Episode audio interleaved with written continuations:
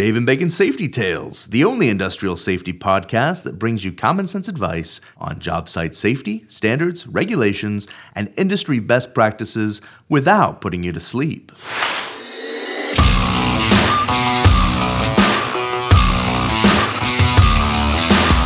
Welcome to Dave and Bacon Safety Tales. It looks like you made it back. We must be keeping alive. We must be keeping. Ah, I butchered it. We must be keeping all our listeners alive, Staying alive. alive and well. Damn it. We did hear some Bee Gees this morning. Oh my god. You love the Bee Gees. Oh, I just I, I love I love '70s music just because it's just I, it was a different time and a place, obviously, but we're uh, you know we were cruising around Florida again today, and there's a reason that I love living in Blue Grass, Iowa, and that's because I spend no time in traffic. So we sat on the what was it the 589? Good guess. I don't Oh know. my god, it's like watching paint dry. Yep, for one car that had a smashed in bumper and it was pushed off the side of the road and there was still some glass around. So thoughts and prayers for that person, but it was really uh, delaying us for about 35 minutes. everybody has to kind of stop and you know act like they're I I don't know reporting on the news or something. I wish everybody would just continue on. Right, take a peek and, and Nothing move- here to see. Nothing, nothing here to see. Move along. So once again, hey, Fred and Dave here, Quad City Safety. We are on LinkedIn. Fred Redunzel and Dave White with Quad City Safety. I'm QC Safety Fred on Twitter. So today, what we're looking to do is take you guys back a little bit to when we were wee little lads. And by wee little lads, I mean it could be 10 years ago, but back to our roots. We're going to share some stories from our lives that brought us to this place where safety has become more than passion. It's integrated into everything that we do. So, Dave, go ahead. Well, I guess you know, I guess part of what we want to talk about is you know thoughts as it relates to your parents because your parents kind of give you a lot of thought processes that you go through life with, and you know one of them is you know kind of gets back to uh, my father was in Vietnam, and he was uh, subjected to a lot of stuff there, and so I guess the whole thing is when I, I keep trying to hammer on these chronic things that happen over time was, you know, he was in mine warfare, so he was one of the guys that. Uh, would either through radio or they would load up in helicopters and drop the messages of telling, "Hey, Charlie, surrender. We've got we we've got this. You need to just give up, give up, give up." But in those, being not to mention being shot at and shooting back, is he was subjected to a lot of you know Agent Orange in those areas, and come uh, blast forward uh, a couple years ago, he he died of a heart attack, and they called it the Widowmaker heart attack.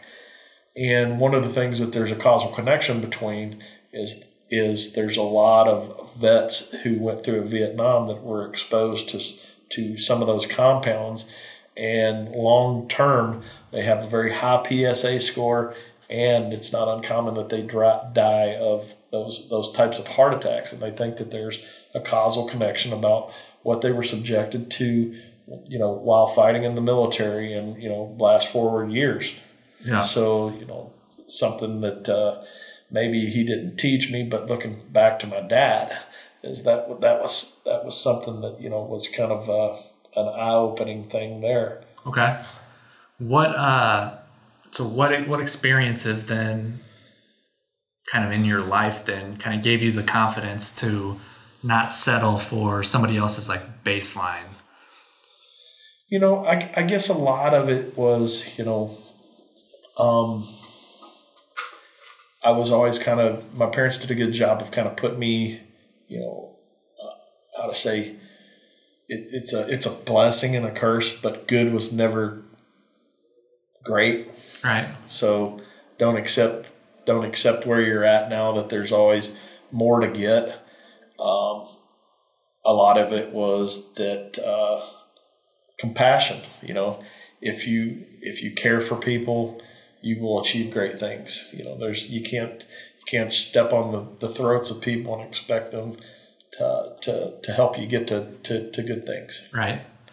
So a little bit more about than kind of your story, then I would say, I know I know it a little bit, but you came in through finance, and yet Oh. somehow you ended up being sort of a safety expert and knowing everything there is to know about safety, but you Well, didn't go to school for safety. You just happened back- to go to my background school. was accounting, but uh, account that kind of it, it, it's going to kind of sound weird, but it kind of trained me for it because you know when you talk about safety, there is a lot of standards, and accounting has a lot of rules and standards. So when whether it's how do you depreciate a fixed asset or how do you how does compound interest work? So there's a lot of of math and thought processes in accounting. Well there's a lot of math and thought processes when you talk about safety. Yeah. you know for instance when we talk about a lot of safety uh, safety things is i always like to talk about the principle of dose. So you know like fred's poor, poor little guy was been throwing up this morning a little sick. So uh, i'm sure that your, your wife had to to administer some acetaminophen or tylenol to to, to uh, handle that that fever well, as we all know, when we start looking at it, you have to sit there and go, well, the child is from X weight to Y weight, and based on that weight, you can give them so many, you know, whether it's tablets, teaspoons, milligrams, whatever, over, you know, a period of time. Yeah. So, you know, having that accounting background really drives me into understanding those thought processes of dose. So, the amount of things that people can be subjected to over time. And what they can be subjected to is, let's say we're talking respiratory. It can be, I mean, when you wear a respirator, you're still you're still getting a dose of what you're trying to filter out. You're just trying to keep it below uh, a, a value that uh, whether it's a TLV or whether it's parts per million. Um, uh, how to say there's there's basically the, the lab nerds have got out, gone out there and said, you know, you can you can have this much lead, Right. but if you get a little more lead than that, uh, you're going to have some problems with your brain. Okay. Uh, you know, that's that's kind of you know they figure this stuff out over time. You know, they watched kids eating paint chips over time. uh, You know, kind of not do very well in school, and it kind of messed up their brains. And finally, they went, "Well, we have a problem with lead," Yeah. and kind of figured out that you can have a little bit, but where you can't have it. So they've written tho- that into the safety standards. Okay. So you're going off the rails a little bit. Going way off the rails. I'm Yep. sorry. So back to my original question. So you came in to safety to work for a safety company as a finance person, but what ended up giving you the passion actually for safety and not just being the person that helps helps with the numbers and does that? Because- At some point, you had to be like, "Damn it! That this is actually I want to build my life around this, and it's Well, important it's to me." it's it's people. I love people, and I want to make sure that you know people are happy, and you know, kind of the uh, the rewarding thing mentally is if I do my job correctly and show people safety, show people a way to make it through without being harmed Right. while at work, they get to return to the things that are the most meaningful things in life, which is kind of your your family and your free time. right. So you kind of saw an opportunity for greater purpose. No, I mean, yeah, everybody's searching for purpose, mm-hmm. and having that that purpose that is, you know, how to say, I'm not a doctor, so I can't do Doctors Without Borders, but you know, I came in and was uh, in finance, but saw a way that you know that it was something that I got Yeah. I I understood how to explain it and and really had the opportunity to transition out of something that I was doing before into something that kind of has a better purpose. You know, ever I like training people. I, I like showing people new things, and I really like it because of the mental reward that if I do it and I do it good, somebody's going to return home. Somebody's going to be okay. We're, we're not going to deal with the fact that, you know, uh, somebody can't see, they can't see their kids. Um, they uh, maybe we kept them from getting burned. Um, you know, anybody that's ever looked at the the mental aspects of somebody that's become that that's had you know burns to them is that's something that's catastrophic mentally to somebody. I mean, it's it's it uh, it's it's not it changes their life from the standpoint of you know it, it damages just kind of their outward look, but it mentally is something that people can't get over. Right. So my story is a little bit different, obviously, um, but I ended up getting laid off from a sales job. Um, so the the company is back in like 2008, 2009. I don't even remember exactly what the year was. Anyways, way back, I ended up getting laid off from a sales company that um, just decided to all of a sudden cut the workforce directly in half. And I was younger, and the person that was near me was older and had been with the company longer, so they had priority, more invested in them, so they kept them, and I was out looking for a job. And so a few months go by, and I have a buddy that installs satellite dish for a living. And he's very, very good at it. He's got all the skill set. He's done it a million times. And so he's one of those guys that can just go out there, feed out all the cable, man, throw that dish up, line it up real quick, throw the bolts in, turn on your, you know, plug it all in, and he's good to go and out of there. Well, for a newcomer, it, it takes a bit it takes a bit longer. You don't really figure things out. You so if you've ever had somebody out at your house and you're like, God, what is taking so long? It's probably somebody like me that received a very low level of training and uh, and you're you're out there working. But digress. There was a day that I was up on a I was going to get up on a roof. And I had had a I wore no fall protection doing this job. Most people don't do Yeah. that. So no, no one did. I never saw anyone. Now this is, yeah, we're. I mean, we're at nine, ten years ago. I think So- they're starting to really push towards them not putting them on roofs now. Right. And so they, um, I, I would set up a lat. There was one day that I had set up a ladder on the back of a house, and it was a serious drop of like a two or three story house. And so I was up there, my ladder fully extended about 28 feet. and all of a sudden, the ladder, I was by myself, and the ladder goes just by itself. I'm up on the roof, and the ladder, I see that no as the ladder just falls and crashes on their fence and falls down. And now I'm standing up on the roof with no way, with no way, with no way to get off the roof. Yeah. And so what I ended up choosing to do eventually, I didn't have a phone, nothing. So what I ended up choosing to do was I walked to the front of the house, which was maybe a 11 foot drop, and I jumped.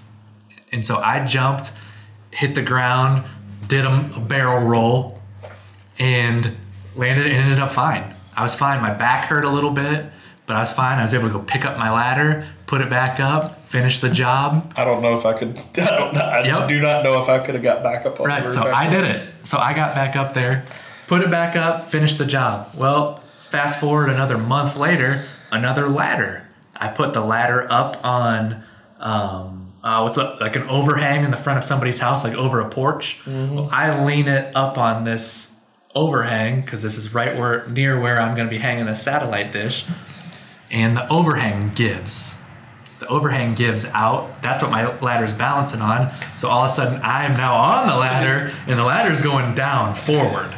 So it, it's not falling backwards where you have a little bit of time. it's going through through this overhang. The overhang drops, and I go through the overhang, and so I'm going down.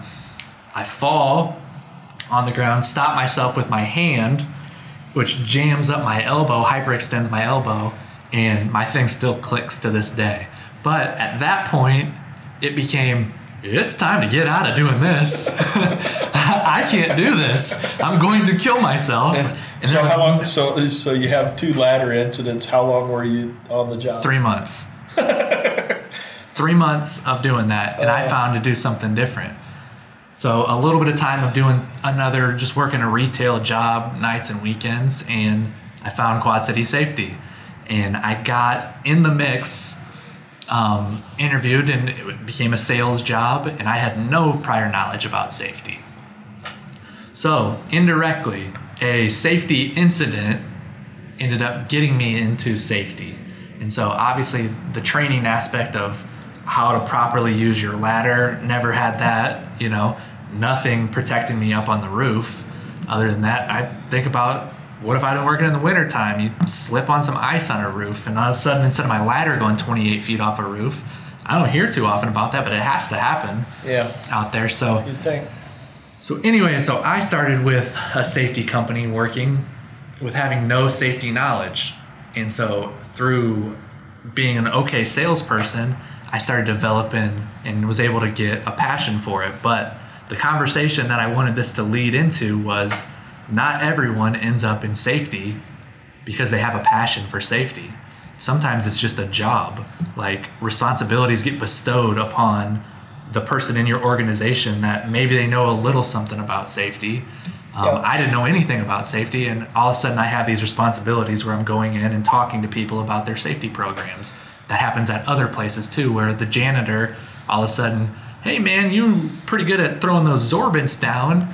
I think you you know how to do that, and so all of a sudden he becomes a safety guy or the human resources person. Yeah, it's not uncommon for, you know, what, how to say, maybe not big places, but when we talk about smaller headcount, is typically management kind of gets gets their insurance renewal number knows, oh man, we're starting to pay qu- quite a bit on work comp, Right. and usually that agent will say, you know, you need you probably need to get a safety person, and so trying to check that box Right. they just kind of go well like you know to your to your uh, point there is typically it's somebody that's been around for a while so whether let's say it's hell it could be a maintenance guy or it can just be somebody know, bill's been here for 20 years he probably knows what's going on so we'll, Right. we'll he knows all our processes and all the stuff that we do. So, so they say, "Hey, Bill, here you go. You're you're our guy."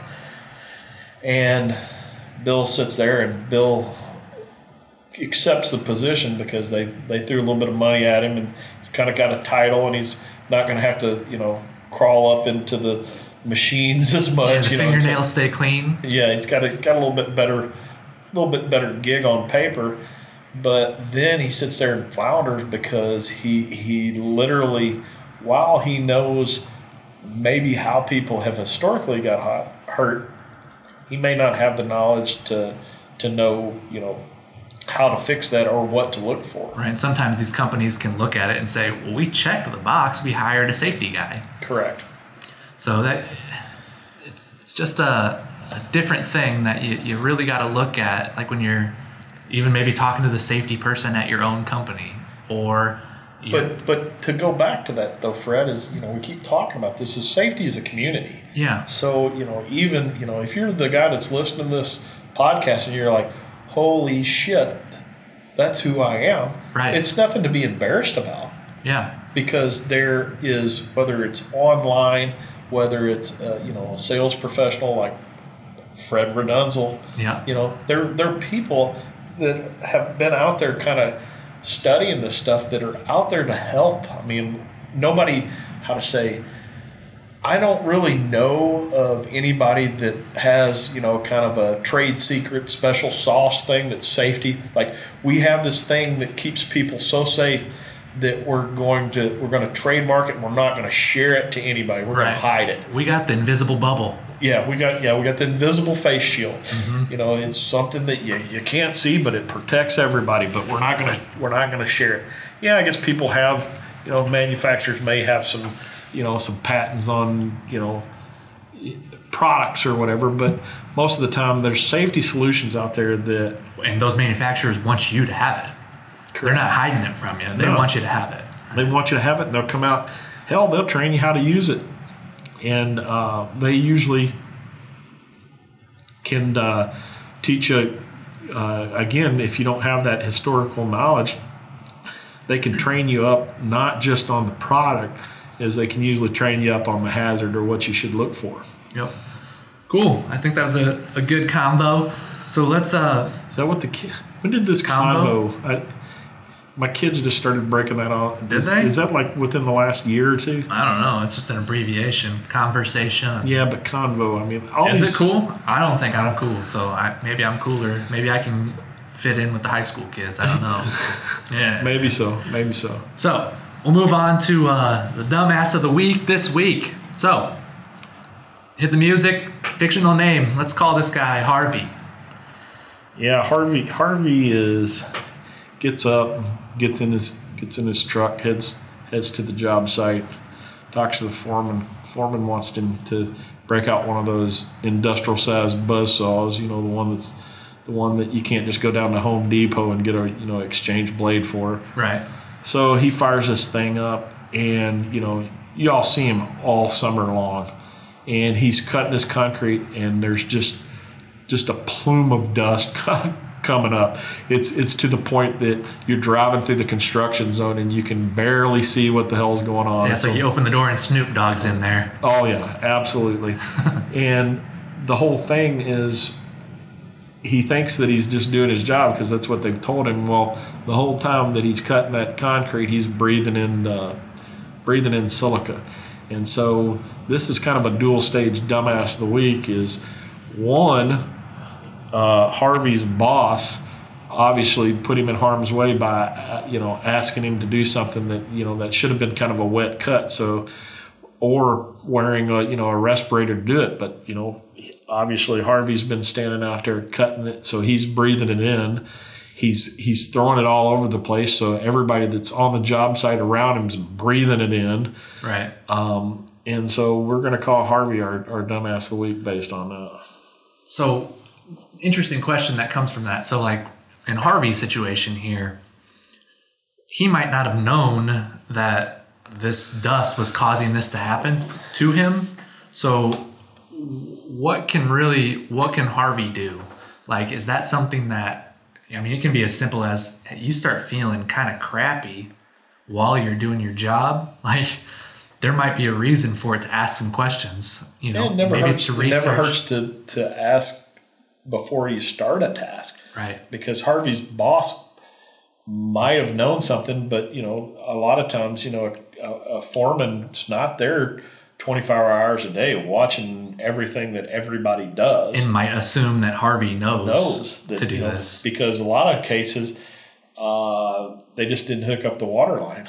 Right. You know to, to do that wet cut. Or you know maybe it's his first day on the job and nobody's paid attention that hell he does you know let's maybe he came from a different industry where they didn't have to wear a, a respirator or not know the whole thing, you know, as it gets back to is it's okay to be ignorant, but you know, as a group, we need to see something, say something. We need to have a community uh, of people where we feel that we can have the conversations and do, you know, share the knowledge or point out that hey man you really you know you really shouldn't do that i mean it's amazing to me that if you watch people are watching a group of kids, yeah. an adult will walk up to a kid and go, "Hey, man, I know you're not my kid, but you probably shouldn't do that." Right. But we won't do that to an adult that's putting themselves in harm's way. Right.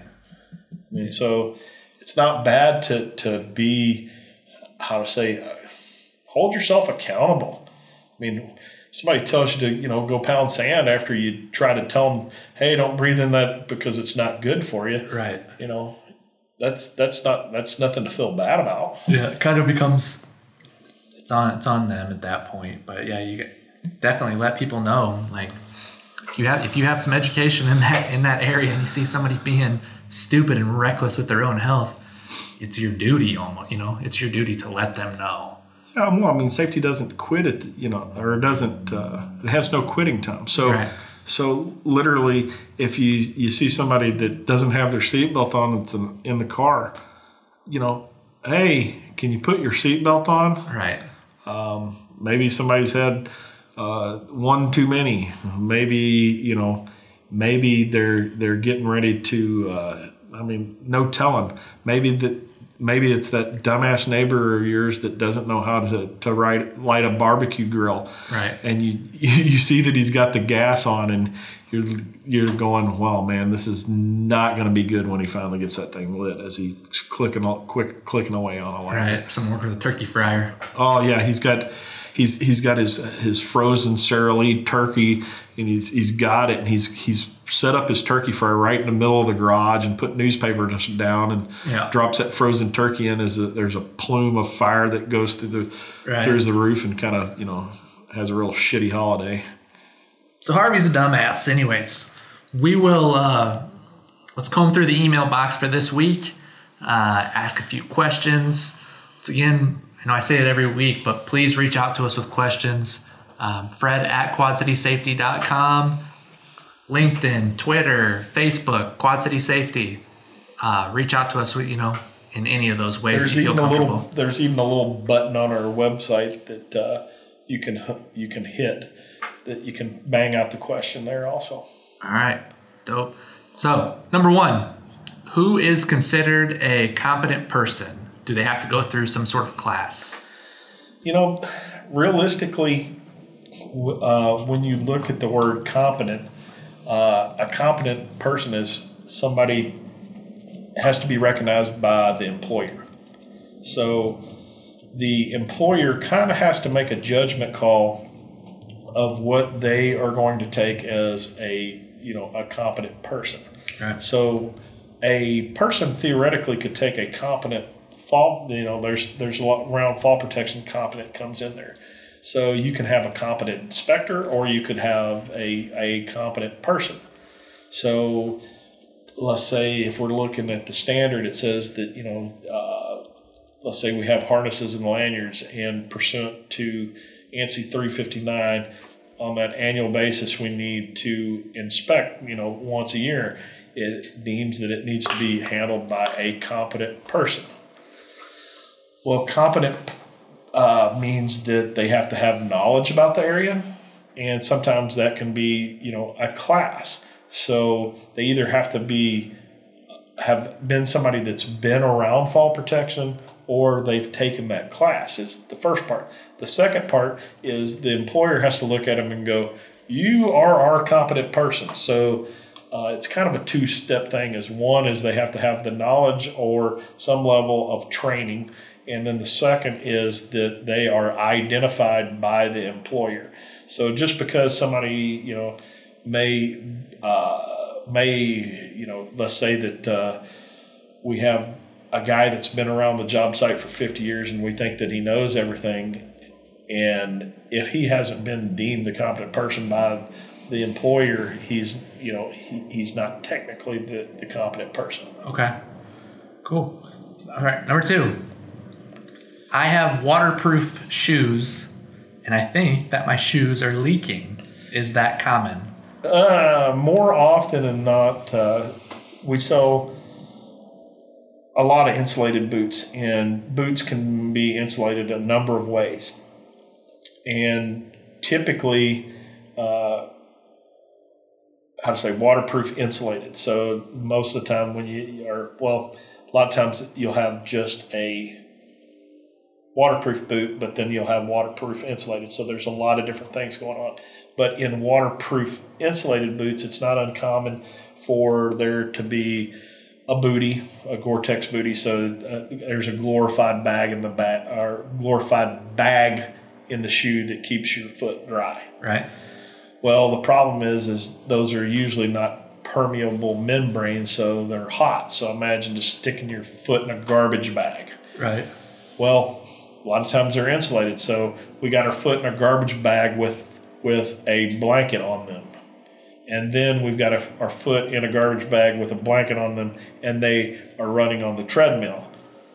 Well, we're going to produce heat and we're going to produce sweat. So, a lot of times, what we'll find is people think that they have, you know, a leaky, uh, waterproof resistant boot that realistically the moisture or the wetness that they perceive to be uh, from the outside of the boot is actually created inside the boot. And a lot of times they'll be wearing a cotton sock. So if you're wearing a water resistant proof shoe, whether it's insulated or not, it's usually better to wear some level of a moisture wicking sock so that you so that you don't create that create and retain that moisture inside the shoe. And that that exists. I don't think I've even seen moisture wicking socks. I know I've seen that a lot Yeah, there'll be clothing. Some, there'll be a synthetic. Basically, you're going for something that's not like uh, uh, a high Wool. high cotton or wool. right. A lot of times in the wintertime, people put on wool socks Real heavy their. natural fiber socks will get just way wet, you know, because they just suck everything up, and you really have a bad experience with your feet. Get some funk down there. Oh, gotta love people's feet.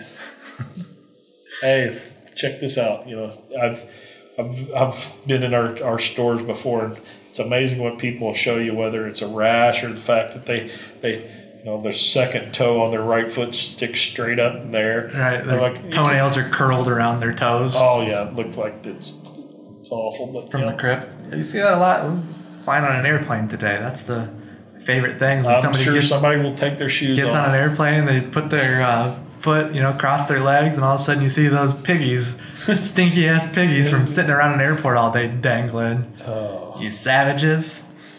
All right, Dave. Question number three. Nobody's wearing fall protection um, in my neighborhood on a roof that they're working on. There was just flags going up around the roof. Is that okay? Uh, in the f- from the standpoint that uh, you said in my neighborhood would tell me that it sounds like it's a residential roof, and usually on a sloped roof, while kind of OSHA bounce, bounces back and forth on residential roofing and whether they're going to enforce fall protection. So, if it was a residential roof and they were trying to, which would have a pitch to it, you're not going to be able to use, you know, a flagging or a warning system. That's going to be on a flat roof. So in that case, I would say no. But let's kind of dive into, let's say that it was uh, up at uh, up at Casey's or whatever, you know, and you were driving to get you, you know, a pop from old girl or whatever. Holler at O- O Girl, Ho- yeah, holler at old girl. You know, maybe pick up a pack of smokes and a Red Bull or whatever. slice of pizza, and a six pack of MGDs, Yeah, whatever it is. Maybe some corn nuts and beef jerky. Swisher Sweets. Go ahead. Okay, right on. Let's list off everything that they sell at Casey's. It'll be fun. Uh, so, um, so you you're driving by Casey's and you're looking at that warning system, and it, that is uh, that is allowable to to work on a roof without fall protection with that warning line system. But the warning line system has some requirements. Uh, first of all, you have to have the you know the pennant flags. Then you have to have the grabber cones, kind of like you see in traffic situations uh, the you know the big tall cones or whatever, looper or grabber cones or stanchions, whatever you want to call them. So they- they'll make even heavier metal stanchions that, that can can can withstand what they need to. And uh, the pennant flag. So the the first requirement is the pennant flags are the little flags on a string that you see at the carnival or whatever Right. usually it's not those because those are going to be made kind of out of that uh, that garbage bag material or whatever. But uh, to have that 500 pounds of tensile strength, usually it'll have kind of a piece of poly rope or something going down it that gives it that tensile strength because obviously if it's a warning line you don't want it you know a good stiff wind to kind of hit it and you know it break because it's just nothing more than garbage bag material or you know poly. Okay. the second part of it is you know uh, the cones. The cones have to be uh, between usually they're about 39 inches tall because the pennant flags need to not have a lot of deflection. So you can't just kind of hang them up and it you know you almost want them to kind of in a straight line so a deflection if you're at 39 you don't really want the deflection to go below 36 or 3 inches of deflection Okay. the other requirement is you want the stanchion has to be able to uh, maintain a little bit of force from the top.